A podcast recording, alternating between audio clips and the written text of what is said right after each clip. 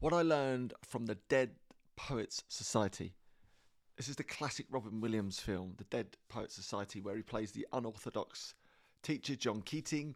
He tells the boys to look at pictures of long past pupils and says, This is the beautiful quote.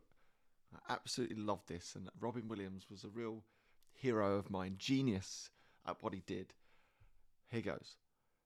Did they wait until it was too late to make their lives even one iota of what they were capable?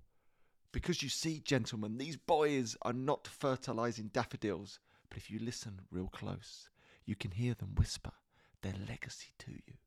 Carpe diem. Seize the day, boys. Make your life extraordinary. Isn't that so beautiful? Oh, I could read that all day.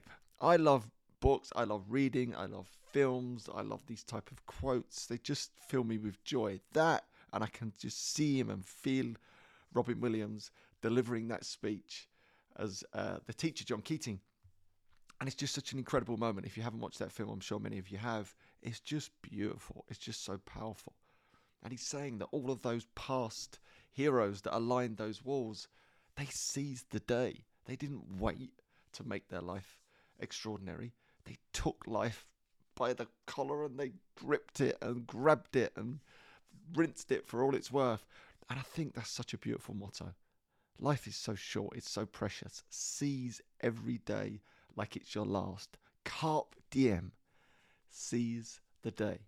So, my question before I leave you today how are you going to seize the day?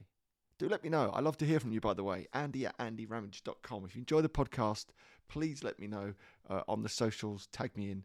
It's great to find out if you're enjoying these little morsels of daily wisdom. All right. I'll see you tomorrow.